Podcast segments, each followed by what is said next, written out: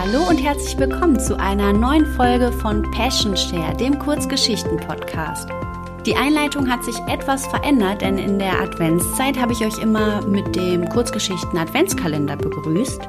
Da ich aber so, so, so liebes Feedback bekommen habe und wir schon über 100 Zuhörer innerhalb von einem Monat sind, habe ich gedacht, das Projekt muss ich auf jeden Fall weitermachen, weil es mir auch eine Riesenfreude bereitet. Und ich habe sogar noch eine Überraschung für dich. Denn gestern habe ich die Zustimmung von dem zweiten Autor bekommen, alle seine Geschichten hier vorlesen zu dürfen.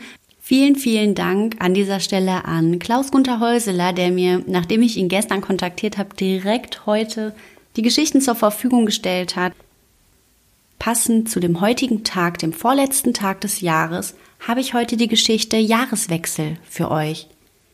Der Autor der Geschichte ist Klaus Gunther Häuseler und falls ihr mehr über ihn erfahren wollt oder Interesse an seinen Werken habt, dann schaut mal beim Shop vom Epubli Verlag vorbei. Jahreswechsel. Da war es wieder, das vertraute Geräusch zwischen all den Böllern und Leuchtraketen. Zwar selten zu hören und doch vertraut. Behutsam öffnete ich wie alle Jahre die Tür. Und siehe da, es stand davor, das neue Jahr. Es bat um Einlass, unbekümmert und frisch, wie eine weiße Leinwand, bereit zum grellen Farbauftrag. Unbeschrieben sah es aus wie leere Blätter eines Tagebuches. Kalendarische Jungfräulichkeit, Stunden im Überfluss, ein ganzes Jahr im Voraus. Zeitkredit.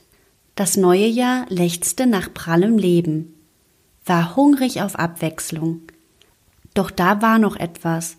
Neben dem hellen Schimmer des neuen Jahres gab es da noch eine dunkle Silhouette. Gedeckte Farben. Nicht etwa bedrohlich. Einfach nur da. Das war das alte Jahr. Es wollte sich gerade davon machen hielt kurz inne, drehte sich um und sprach. Hey du, hier bin ich noch einmal.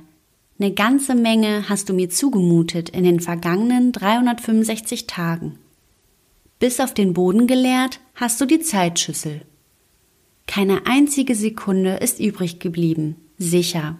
Das wird im neuen Jahr nicht anders werden. Doch musst du die Stunden wirklich immer so restlos vollstopfen? Besinne dich.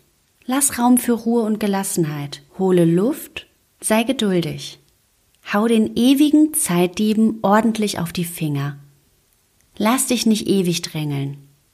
Und schwupp verschwand das alte Jahr. Mein Neujährchen legte schon wieder los, gierte voller Tatendrang. Tja, und nun liegt es an mir, mich darauf einzulassen oder eben nicht. Ich bin gespannt, was mir das neue alte Jahr zum nächsten Jahreswechsel zu sagen hat, wenn wieder das vertraute Geräusch an der Tür zu hören und das neue alte Jahr um Einlass bittet.